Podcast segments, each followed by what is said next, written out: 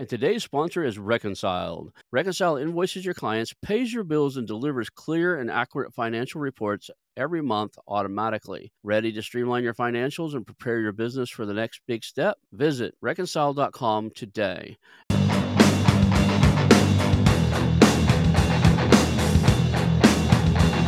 Hello, and welcome to the How to Exit podcast, where we introduce you to a world of small to medium business acquisitions and mergers.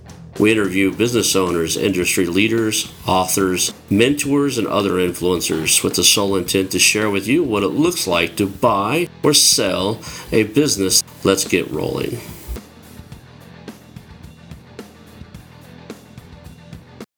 And now, a moment for our sponsors. I want to highly recommend you get Acquisition Aficionado magazine. Every month, Acquisition Aficionado magazine brings you tactics for business buying and selling you won't find anywhere else. Learn firsthand from industry leaders who share their success stories, featuring in depth interviews and stories from leading figures in the business acquisition industry. This multi platform mobile magazine speaks to acquisition entrepreneurs wherever they are in the journey. And I want you to visit acquisitionaficionado.com today and welcome to the How to Exit podcast. Today I'm here with Roman Beylin. He is the founder and CEO of DueDilio. Thank you for being on the show today, Roman. Thanks for having me. Awesome to be here. I was just telling somebody we were at an event this morning and I told them who I was going to interview is and he's like, You haven't interviewed him yet? Like, yeah, I know. So uh, sorry I haven't had you on the show sooner. You've been in the in those space. You got some cool newsletters, you got DueDilio. And when you popped up on the screen, I was like, I had to go back and like, is this a re-interview? Like, did I forget I've interviewed the guy? Like, wow, how did I miss that in the first round? Because I lined up the people I really wanted to get in front of in the first round. And we did a bunch of Walker Deibel and a bunch of the, the guys out there got books out and the guys putting content out. And I know yeah. I've we've actually featured some of your content and stuff and as the people to follow in our the hub newsletter. So you've been featured a couple times, like, hey, you should probably follow this guy. He's got great content. I know you've been in that realm, but I was like, I can't believe I haven't interviewed you yet. So uh, apologies, and here we are. All good. No, it's great to be here. Better late than never. And I know there's a lot. There's a long line of people before me, so I get it. I get it. It wasn't intentional. it was like it's like you slipped through the cracks somehow. The source of great knowledge that isn't necessarily. I guess it's a good thing because some of the guys that are constantly in your face, the content's not as good anyway, they're, they're more trying to sell something they are than they are producing right. great stuff. Yeah. So let's start off with your origin story, man. How did you get involved in mergers and acquisitions? My running joke, if you listen to the show, is you were born and now you ended up on a show about mergers and acquisitions. Can you fill out the gap in between? Yeah, I'd say uh, strictly by accident. Yep. I started my career traditional finance. I was an investment analyst about 10 years, did investment banking for one year, and then then I started my own business selling alternative data to hedge funds and ran that business for a couple of years sold it and i think that's the thing that really got me interested in small business m&a because kind of in the investment world you're certainly exposed to the bigger mergers right when pfizer buys some company or coca-cola does a billion dollar merger but i didn't really have exposure to like the smaller deals and i mm-hmm. think having my own little exit. And it was nothing life changing, anything like that, but just having that small exit got me interested in small business M&A.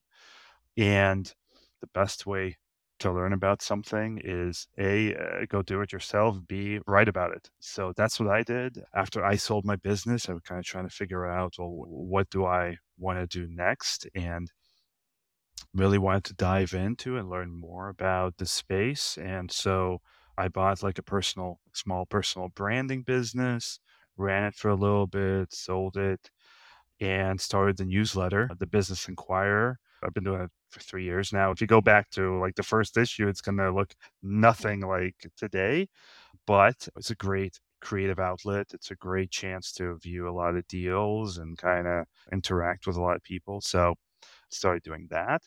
And through the newsletter, I had people ping me asking me, hey, do you know anyone that can help me analyze this deal or do tech due diligence on software acquisition? And that's kind of where the light bulb went off. And I thought, well, I'm getting enough of these pings from folks. Why isn't there an easy resource, an easy marketplace for this? Yeah. And that's where the idea for the DueDilio came from. So, yeah, it's kind of uh, an accidental journey.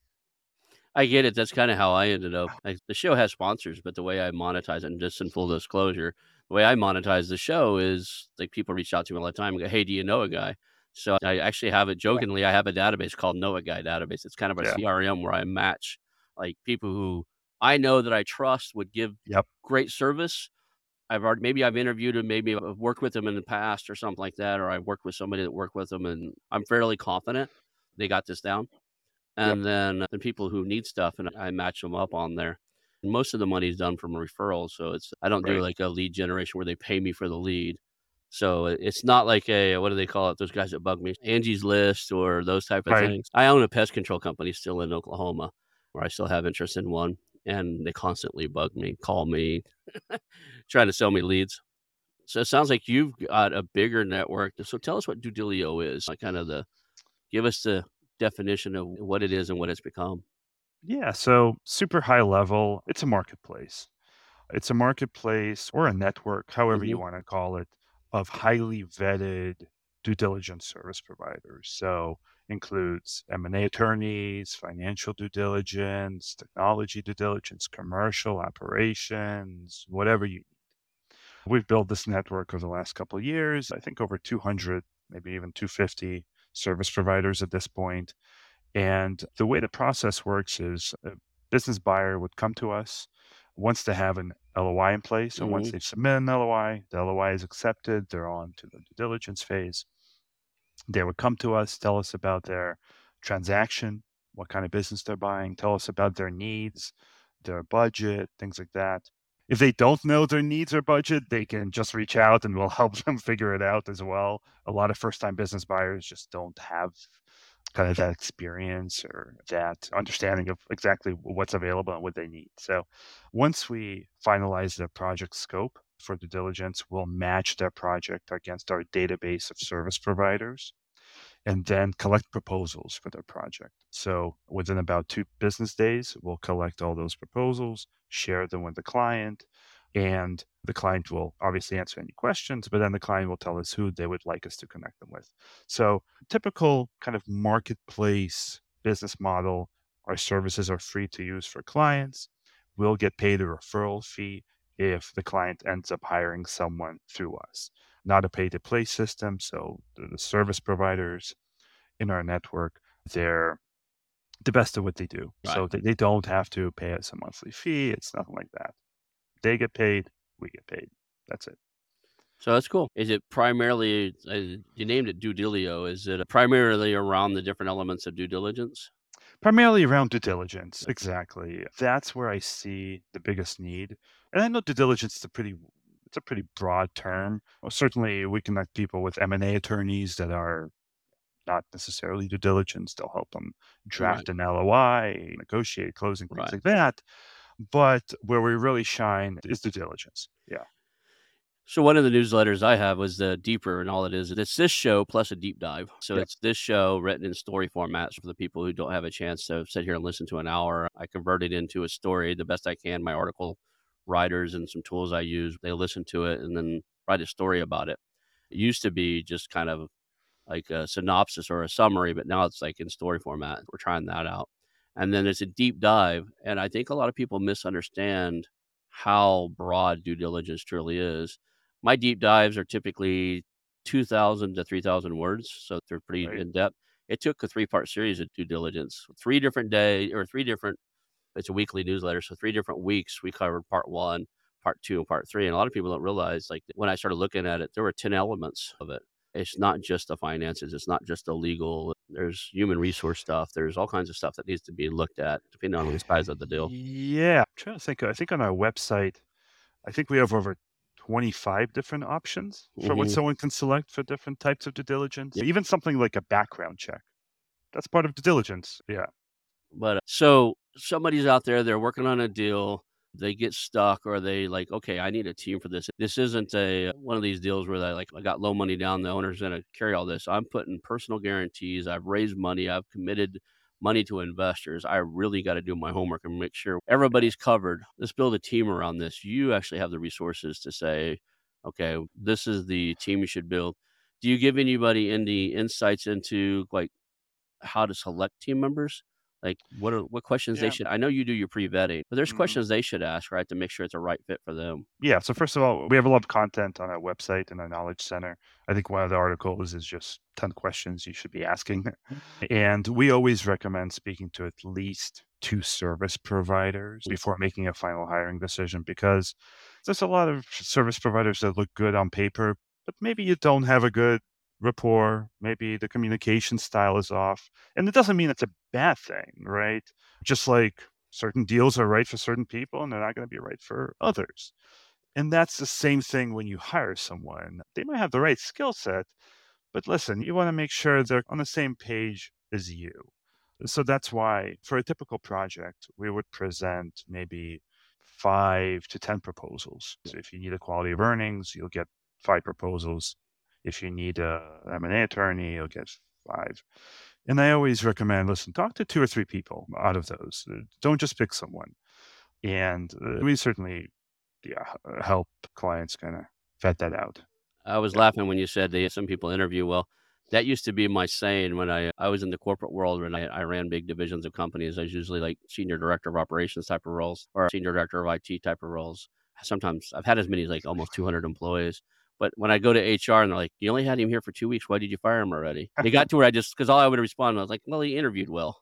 Okay, well, what does that mean? Like you couldn't live up to his interview, and you can. It's better to get rid of somebody pretty quickly when you know they're not going to work out, right? Mm, Same way with this.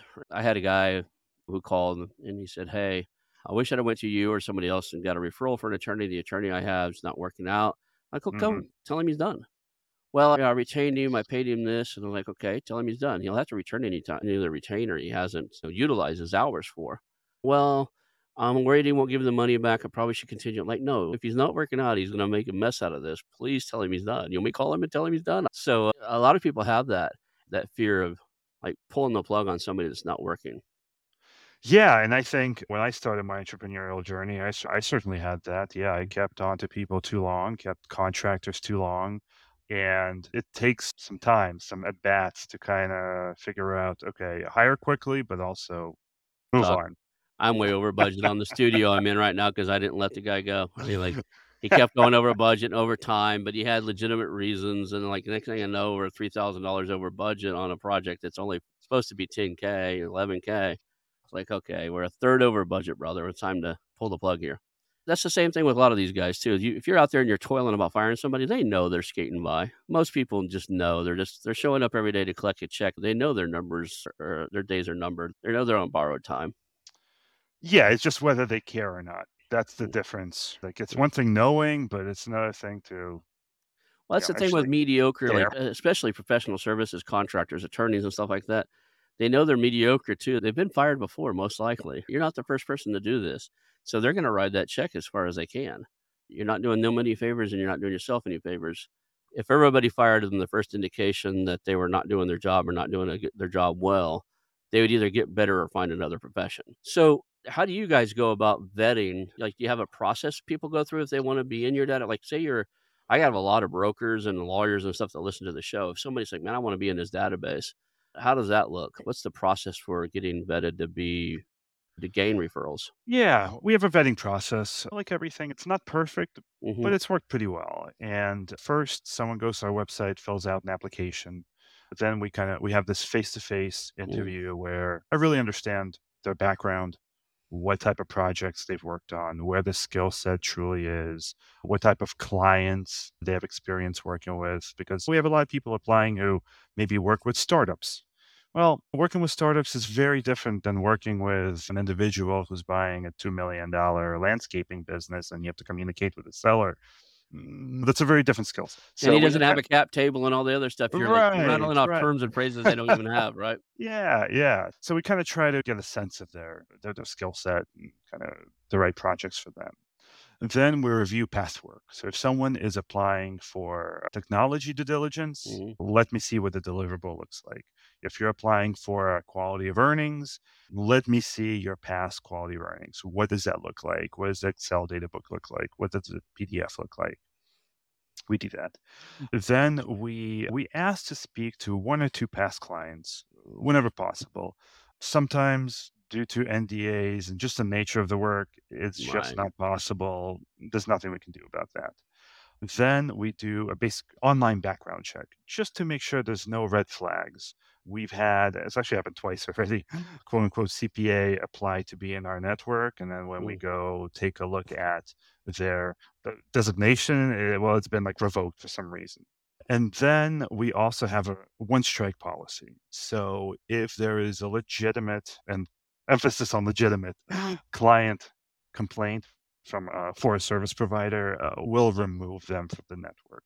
Yeah. Um, and unfortunately, we've had to do that a couple of times, but a couple of times in two years and 400 projects, not too bad. Not every system's perfect. I'd be lying here if I said, yeah, it's bulletproof, but it's worked well so far. So what is the what's the most frequent thing you guys get asked for?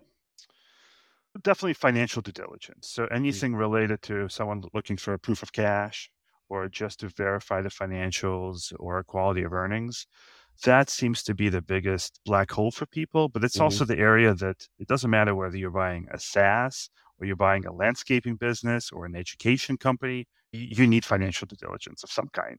So that's what we see the most. Second, probably legal. So for M&A attorneys, I think there's a big gap. We get so many requests for M&A attorneys who know whatever you want to call it, lower middle market, lower market, Main Street, a lot of different names for it, but that have experience in that space and charge appropriately. So I'd say those are the biggest two. Background checks, we get a good amount of requests. Market research. So if someone's buying Main Street business, landscaping company, uh, HVAC business, they want to understand what's the competition, what's the TAM, what are different competitor reviews. We have companies that do that. That's pretty popular. Yeah. Okay. So uh, what should be what sh- should people be bringing in that they just all mostly miss, right? Like you've seen enough deals go through there. Like most people should actually have financial due diligence, a lawyer, and XYZ, and they just skip over on some of it. Yeah, I mean, I think to your point, legal and financial is table stakes. And then hmm I think it depends on the individual and on the business because I think it's a fair assumption to say that if you're buying a software business, you probably have some software background. So I think marketing is another is another big one. Yeah. Understanding how the company is acquiring clients, what's the ad spend, what's the ROI? Because I think A, it's great due diligence. I think it'll lead to some insights. And they'll also tell you if there's some easy, kind of quote unquote, easy wins there, right? Are there things that you can tweak easily to get a higher kind of return on your ad spend? Because that's ultimately that's what drives most businesses. Can you put a dollar into the advertising machine and get a dollar fifty or hopefully four dollars back? I think that's one of the biggest ones I see people are just missing out as doing due diligence is not collecting what have they done in the past as far as marketing that works. Uh, Mhm. what are the results? Who's doing that for them? Right. A lot of times they're outsourcing, uh, especially if they're doing online advertising. There's somebody else doing the AdSense and all the different analytics and stuff they need to Yeah. know to make that work. And you did your financial due diligence and you did your legal due diligence and you get in there. I Actually, I won't call his name out on the show, but I actually have a person I know who we were on the phone two weeks ago and he's like, I bought this company. It was doing two and a half million dollars a year. I paid X dollars for it. And I have no idea how they get their clients. Mm. I'm like, what do you mean you don't have any idea to get the clients? And the owner's not responding to anymore because he bought the guy out. He has a business in that industry, but the stuff he's using in the other market, he's in another market 120 miles away. And the stuff he's doing in that market doesn't seem to be working as well. And he's like, what was he doing? That's the big worry is that you don't catch that, that it's all it's all the seller kind of bringing in the clients. And once you remove that, well, your business goes to zero. Yeah. First thing I told him is go back through your finances and see who he's writing checks to and see if you can see Yeah. anything that looks like a marketing agency or a contractor of some sort. Because I was able to dig around a little bit and see that there used to be some online ads in his space, Mhm. you know, for that. So he might have been online. It looks like he was online, but I think the owner went on vacation. Will be back in a few weeks, but he's going to sweat it out until the guy gets back to calling him. It's not like it's dropping fast, but he's dropping. It's not growing the way he wants it to grow, and it's not maintaining it. So he turned something off on accident and he didn't know he turned off. So what he did, Right. what I think. I think he Right. Failed to stroke a check to somebody you need to stroke a check to. Mm, yeah, I think something like this should be picked up also in like operations due diligence. Yeah. You know, again, it's a broad term, but I think marketing is part of that. Functions figure out who does what. And today's sponsor is Reconciled. Are you an entrepreneur or business owner thinking about your exit strategy? Or maybe you've just landed a business through acquisition and the books just aren't the way you need them to be. Let me tell you about Reconciled, your dedicated partner for industry leading virtual bookkeeping and accounting services. Reconciled pairs you with skilled professionals who empower you to grow your business and prepare for success, whether that's your exit or taking that new acquisition to top performance. Imagine having high level financial management without expanding your team. From bookkeeping to CFO services, tax advisory, and even fully outsourced accounting, Reconciled has got you covered. They help you make the best business decisions, keeping your end goal in mind. And the best part? Reconciled understands acquisitions, as they have acquired three accounting firms in the past three years, and their founder, Michael Lee, mentors others in searching for acquisition, raising capital, or trying to aggressively scale. Reconcile invoices your clients, pays your bills, and delivers clear and accurate financial reports every month automatically. Ready to streamline your financials and prepare your business for the next big step? Visit reconcile.com today and let them get your books in order. Reconciled, making bookkeeping a breeze. That's reconciled.com. The other thing is like looking a lot of people don't do that. I like taking a org chart and figure out a, a generic org chart that like every business should have X, Y, and Z. So who's Right. doing your sales? Who's doing your marketing? Who's doing the legal? Who's doing the finances? Who's doing the uh, the leadership? Right, the CEO or general manager, and then looking at the payroll and figuring out if you can pair that up with your org chart because Yeah. somebody's doing those roles. I often find that the wife, especially small companies, a million dollars or less, the wife has a role there that they haven't told me about. So one of my favorite questions is, "What does your wife do?" And they're like, "Well, she's a she owns this or she does that." Like, cool. What does she do for your company? Well, she mhm. comes in and does the books. Oh, can I talk to her? I'd like to see how many hours that takes. You didn't put that on. You didn't put that on the, uh, the financials. But you find out she's pulling her job. She's running her own business and she's pulling 20, 30 hours a week getting his finances straight. Yeah, listen, I think that's why the work that Elliot does and a lot Mhm. of Q of E providers do is so important. So, uh, what's next for DueDilio? Are you guys have uh, plans for expanding into other spaces or continuing to grow the space you're in? What's the uh, Yeah, I think we're still relatively young. So I launched Zilio two years ago. I think the first year you kind of try to figure out does anyone actually need the stuff? I think we're figured out that people need it. Then you try to figure out, okay, well, how do I spread the word? How do I scale it? How do I automate it? I think that's kind of where we are. I think there's a lot of opportunity in the space. I think I'm sure a lot of your guests uh, probably mentioned this. We're probably what like first or second inning of the game. I'm just seeing M&A activity continue to pick up. Yeah, it's getting Um, more popular and more popular. A little scary though. uh, So in the real estate world, uh, which I came from, well, I used to warn everybody like you got to quit teaching advanced strategies to beginners because what happens is I always used to say they're one senator's son or daughter away from passing a law not to allow it. So one of the beginner strategies that they let people would get involved in was what was called wholesaling. And the problem is like a lot of these guys don't have money to get the deal done. They're finding deals, negotiating them, and trying to sell them to somebody else. And there's people doing that in this space. And you're one per you- hurt one senator, son, one senator's daughter financially or emotionally or anything because you didn't get the deal done. And all of a sudden there's a state law that says you can't do it without a license. So it's the same thing in this. I think the more people that get into it, I get constantly have people that show up to the business networking things I host and everything else. And like, oh, they're acquisition entrepreneurs. Great. So what have you owned? What have you built in the past? Well, I've been an employee all my life. That's my first one. I was like, cool. Are Mhm. you a general manager? You have management experience? Nope, never managed a soul in my life.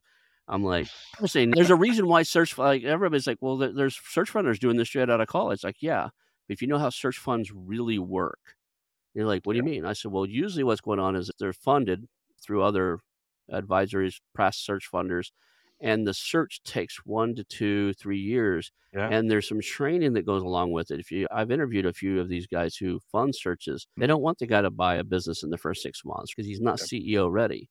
They want to mentor them and grow them and train them and spend time with them and build leadership and build some tough skin from negotiating deals and before they're ready to be that CEO. And uh, you don't get that if you think you're going to jump in this space and go from flipping burgers at McDonald's and buying a $2 million company and running yourself. There's some skill here, right? Well, I'll just put a general operator in. Like, okay, you need to buy a bigger company because when you're I'm gonna buy a $300,000 a year business and have somebody mm, else operate. Yeah. Don't play that way. Yeah, and you have to know how to manage them too. You put in operator, well, now what? But it's great to see the education Mhm. that's being introduced in the space. I think everything from MBA programs are focusing on it, Walker's Acquisition Lab, Codie's Unconventional Acquisitions, and so on. I think there's there's probably others. It's great to see the ecosystem grow. Yeah. Some of those actually prepare you. like Walker is probably the best one to prepare you to be an operator. He's fairly thorough, Yeah. understanding your own skill set and stuff. A lot of these guys, like I've seen Carl Allen, Roland Frazier, Mhm. Jeremy Harper, I've seen them all, and most of them kind of expect you're an operator ready to go, and you just don't know how to do acquisitions and mergers. They don't give you the I, I say that Roland gives you so many vid- videos. I bet the fundamentals are in there. Same way with Jeremy. You get 60 or 80 videos before day one of class. So if you want to sit there and watch hours and hours of videos, you could learn through visual learning and listen, but you won't have the hands-on experience that I think it's required. Let's go back into this. Like, what are the deal flow look like right now inside of? I mean, people coming to you, they're getting done. Is it just as much as last year? 2023 looking like 2022. I know it's hard to tell because your marketing is growing. So you, as you get better at marketing, it looks like there's more deals oh, going on. One hundred percent. Yeah, yeah, yeah. I was looking at these numbers the other day, and so I think we're relative to last year, we're probably up maybe 15, 20 percent in terms of the deal flow we're seeing, but certainly saw a dip once interest rates started going up. We saw a little bit of a dip. I think there was a little hesitation, still a little bit of price discovery, if you will, between buyers and sellers. To some extent, I think that's still going on. But over the last like two months, uh, I'd say deal flow has definitely picked up. I'm seeing more broken deals than last year. So Yeah. even though volume is the same, but more once you get into diligence, the deal falls apart for one reason or another. So uh, that that's definitely picked up. I Yeah. know that uh, all the people I've interviewed, I know that the private equity guys are being a lot more selective. They're Right. being more interested in things that I'll call the current economic status as uncertainty. Mm. I don't think anybody knows if it's almost over, we're just getting started, or whatever. But we're definitely in a state of financial uncertainty. That said, the big guys are looking at things that do well during uncertain times. So they're looking at everything from anything that like the love passions, right? Health, pets, pet health, things that we're going to do whether the economy is good or bad, right? Veterinarian Yep. services, dental roll ups, all those are hot. The current thing, other thing that's still hot is like leading technology, like AI type of stuff, still burning Mhm. up. Yeah, I think strategics. I think uh, they're pretty active. I don't deal with too many of, of those, but just talking to others in the ecosystem, hmm uh, strategics are pretty, uh, pretty active in this space. Well, they have a higher tolerance, right? They don't need you to be a good operator. They don't need to hire a good operator. They just want your customer list and your product and your IP, your intellectual uh, property.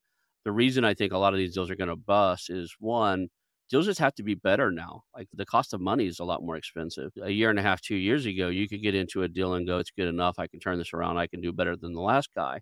And now with the money being so expensive and your debt coverage being there, you have to really look at going, hey, this thing's a really solid business, and it's not not that I can fix it; it's mine to screw up. If that's what you're Yeah. looking for. He's like looking for something that, even if I run this ninety percent as good as the last guy, it Yeah. covers the debt. It's not going to be in trouble.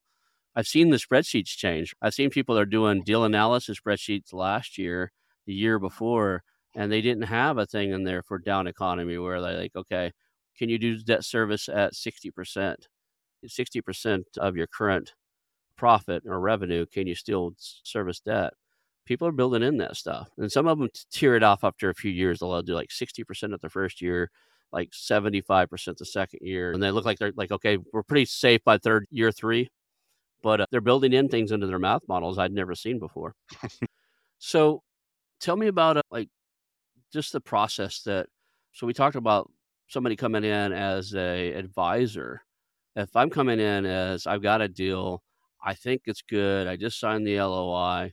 I just fill out a form with you guys and tell you what I want. Do you guys give me just what I want, or you go, hey, by the way, you probably should look at these type of things. You guys look at the deal and Yeah, I mean, we kind of try to tailor our services to the client. A, lot of clients even come to us before an LOI and they're Mm. just saying, Hey, I'm trying to build my deal team.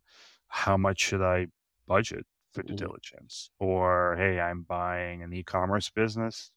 What type of due diligence do I need? What's available? So we kind of help them figure that out. But typically, the work really starts after they have submitted and accepted LOI. So they would go to the website and click a new project. They would tell us about their transaction. So tell us, hey, it's a manufacturing business, $3 million revenue, so on. They would tell us about the type of services they need. So they'll say, hey, I need an M&A attorney. I also need three background checks. I need someone to take a look at the logistics due diligence, marketing due diligence, so on. And then we'll ask some pretty specific questions, which is one of the reasons that we suggest starting working with us after the LOI, because if someone wants a quality of earnings report, we'll ask them, okay, well, how many business accounts are there? Checking accounts.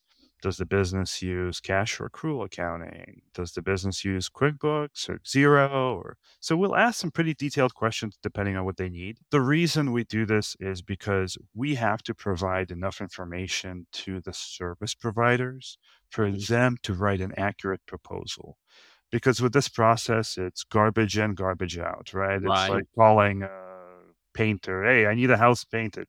Okay, well, how many rooms? How many windows? How's the square foot? Yeah. So we try to get as much information as possible Mhm. to provide to the service providers for them to write an accurate proposal because uh, that's the whole point here. Otherwise, it doesn't doesn't help anyone. So the client will fill out that questionnaire, takes maybe five minutes.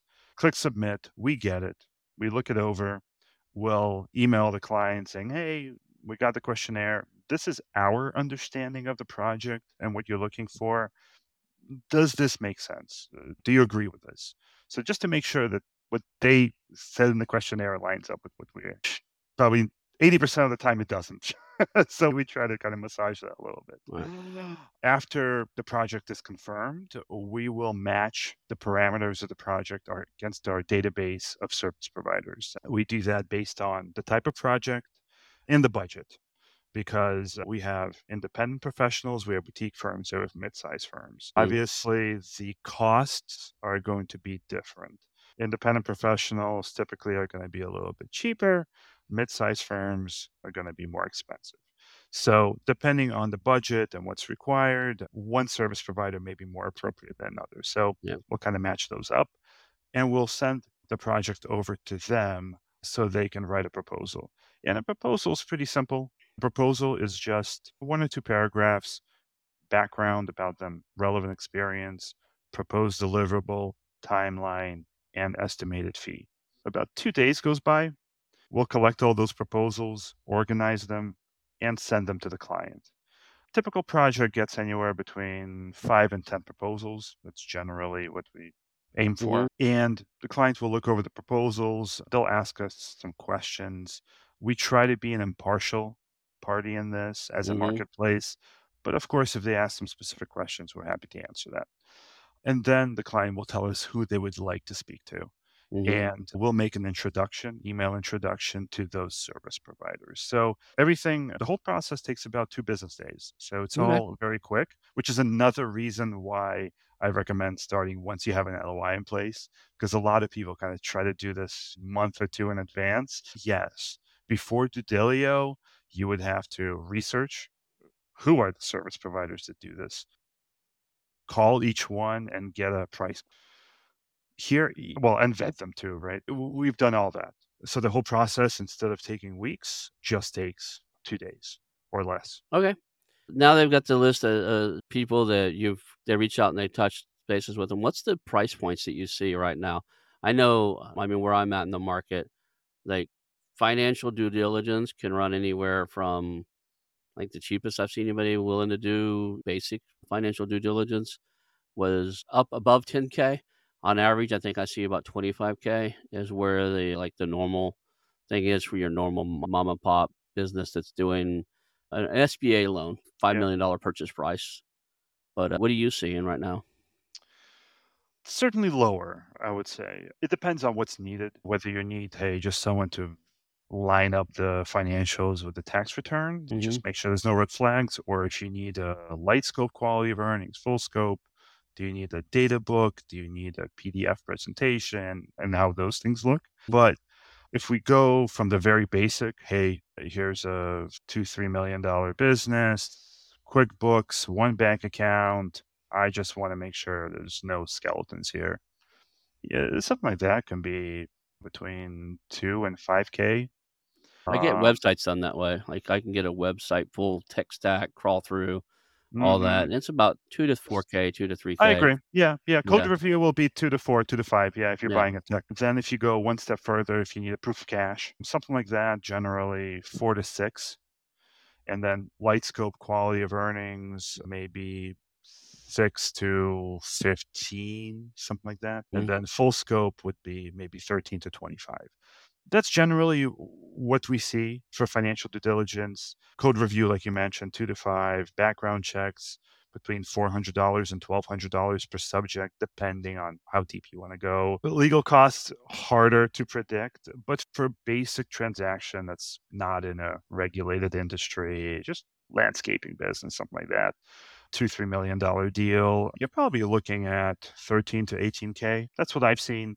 Again, these are very broad. I, I hope listeners understand that it depends on the individual deal. But I think that's that's the beauty of our marketplace. We have, I should mention, we have domestic service providers, but then we also have providers overseas. If we have a lot of clients who are simply looking for someone to crunch the numbers and they really don't need that many insights. They just want someone to crunch the numbers just to highlight any discrepancies, and something like that can certainly be done overseas for a lower cost. Anybody that can actually build the books.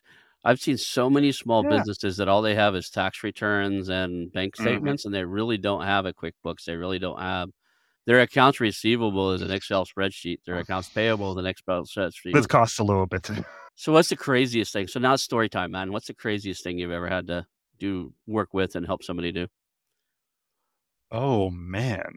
The craziest we had one not a client, I don't think they went through the transaction, but the kind of the craziest business I think I saw was someone trying to buy an Eastern European grocery store in New York. And they were the buyer was American. And they're telling me about this business, how they get the products from various from Russia, from Ukraine, and I, I was born list of places we have embargoes on? yeah, yeah, I gotta, I gotta understand the, the market a little bit. I'm like, listen, like, why? Like, why do you want to get involved with that? And the person, I think the person's background was, I think also real estate. Like, listen, like, it, he's telling me about these kind of payments that are not on the books. Yeah, like, listen, like, well, this doesn't sound like something you, you really want to be involved with. I've seen it. I've seen it. We were Uh, doing a walkthrough of a business one day, and I count employees when I'm walking around for some reason. I'm just a nerd yeah, like that. And when we finally got to look at his stuff, I was like, "I your number's off." He says, "Why?" It's like, "I've been there 3 times, and every time I've seen at least 3 more people than you say is on your staff." And, uh, "Oh, those are contract laborers, the guys that come in here." It's like, "Well, where are they on your payroll?" "I pay them out of the cash register every day." I was yeah, like, "Okay, yeah, where do you show that in your finances?" "Oh, I don't. I just you don't see the yeah, cash that day." Like, he just at the end of the day, he just counts the cash register, like, he doesn't look at his receipts, like, you know, what he's paying out on that register. Whatever's in the cash is the t intake, that's what he sold for the day. And I'm like and he had invoices for for the projects done or whatever, you know, because they did service work, install work, and they sold some stuff. But, uh, yeah, I was like, "No, that's not how that's done." Well, yeah, we had one client deal just fell through in the diligence. It was a healthcare business where they Mhm. discovered that 20% of the revenue was coming from an illegal kind of healthcare referral scheme. I don't know, $5 million transaction, something like that. Oh, wow. But, uh, you know, because we don't do the actual due diligence, I probably don't have as many of these good stories as I'd like. But I'm sure you get people submitting stuff to you, you're like, "Yeah, I don't know anybody's gonna do that for you." Oh, yeah, yeah. A lot of overseas stuff where someone's looking for, I think once we had looking for a cybersecurity consultant, but has to speak German. Uh, those are hard for us. We're actually able to find someone for them, but it's not not the easiest project. So you do domestic and international, mostly English speaking international, but you've had some cool projects that are not. So tell us about the newsletter real quick, because I want people to. I know that we're here talking about DueDilio today. Yeah. Man, you got one heck of a newsletter, and you put out some good content. And, and you could even do deal reviews. It, it comes out twice a week, right? Comes out twice them, a week. Yeah. yeah. exactly. On Tuesdays and Fridays. Thinking of expanding it, but right now just twice a week. On Tuesdays, every week I just go through broker websites and mm-hmm. see if anything catches my eye and uh, usually uh, highlight three to five interesting deals in the Tuesday newsletter, mm. provide mm-hmm. for each one just high level analysis, what I like, what I don't like, some of the due diligence questions I would ask, easy growth levers. For me, it's a good creative kind of outlet. It uh, keeps the brain sharp. And on the Friday newsletter, it's a curated kind of collection of articles, Twitter threads from that week. It's fun. Yeah, cool. So, uh, what is the? We're getting close to the end here. What are some cool things that people need to know about you and the companies you have? What's behind it? I mean, like, why be in this particular business? Uh, do you have a service mindset? Yeah, uh, certainly a service mindset. I love talking to the clients. Uh, I love talking to the person who maybe leaving a corporate job or coming out of the MBA and wants to take over a business. I find it inspiring myself and just like being part of the ecosystem I think it's growing, especially over the last couple of years. And from a business perspective, I also think there's a lot of opportunity. There's a lot of opportunity to help people. So I think for me, that's really what it's what it's all about. I think being part of a good community, having clients you actually enjoy working with, and trying to offer some value. Awesome. So, if somebody could remember uh, one or two things from today's show, what would you want them to remember about what you talked about today. What do you want them to remember about DueDilio and what you guys? Yeah, do? listen. If you're just starting out, first subscribe to the newsletter, The Business Acquirer. It's on Substack. Free to subscribe. DueDilio, if you need any kind of help, even if you're just starting out and you don't know where to start, uh, reach out, say hello, email saying, "Hey, this is a business I'm looking at. Well, what type of due diligence would you suggest? How much is this going to cost me?" I've been doing this for a couple of years, so just like my Rolodex is probably infinitely smaller than yours. But if anyone just wants to get connected to education resources or things like that, we have a lot of templates on the website. Reach out. So I'd say don't be shy. Awesome. If somebody wants to chat with you or uh, like put you on their show or something, is there a good way for people to reach out to you? Uh, I see you're on LinkedIn. Yeah, LinkedIn. I'm on Twitter. Look up my name. You can Google my name. Roman at duedilio.com is a good email to reach me or just reach me through the website. So yeah, I'm, I think I'm pretty easy to find. Cool. well, is there anything else you'd like to add? Or if not, we'll call that a show. No, I think we're good. Yeah, no, this has been great. I really appreciate you having me on and thank you for everything you do for the community. I think it's great. Awesome. Well, yeah. hang out for a second after this and we'll call that a show. Hey, it's your host, Ronald Skelton. I want to thank you personally for watching the show today and invite you to call our new hotline, 918 641 4150. That's 918 641 4150. Call us and tell us about our show, ask questions, uh, a guest, or even tell me about a business you have for sale, and we'll reach back out to you. Again, that number is 918 641 4150. Call our hotline, leave us some information. Thank you. I want to announce our new channel partners, the ITX Marketplace. Since 1998, ITX has created 5 billion in value by selling more than 225 IT businesses in 20 countries. ITX works exclusively with IT-enabled businesses generating between 5 million and 30 million who are ready to be sold and M&A decision makers who are ready to buy. For over 25 years, ITX has developed industry knowledge that helps determine whether a seller is a good fit for their buyers before making the match. ITX Mergers and Acquisition Marketplace we have partnered with has a proprietary database of 50,000 plus global buyers seeking IT service firms, managed service providers, Microsoft service providers, software as a service platforms, and channel partners with Microsoft, Oracle, ServiceNow, and, self, and, and the Salesforce space.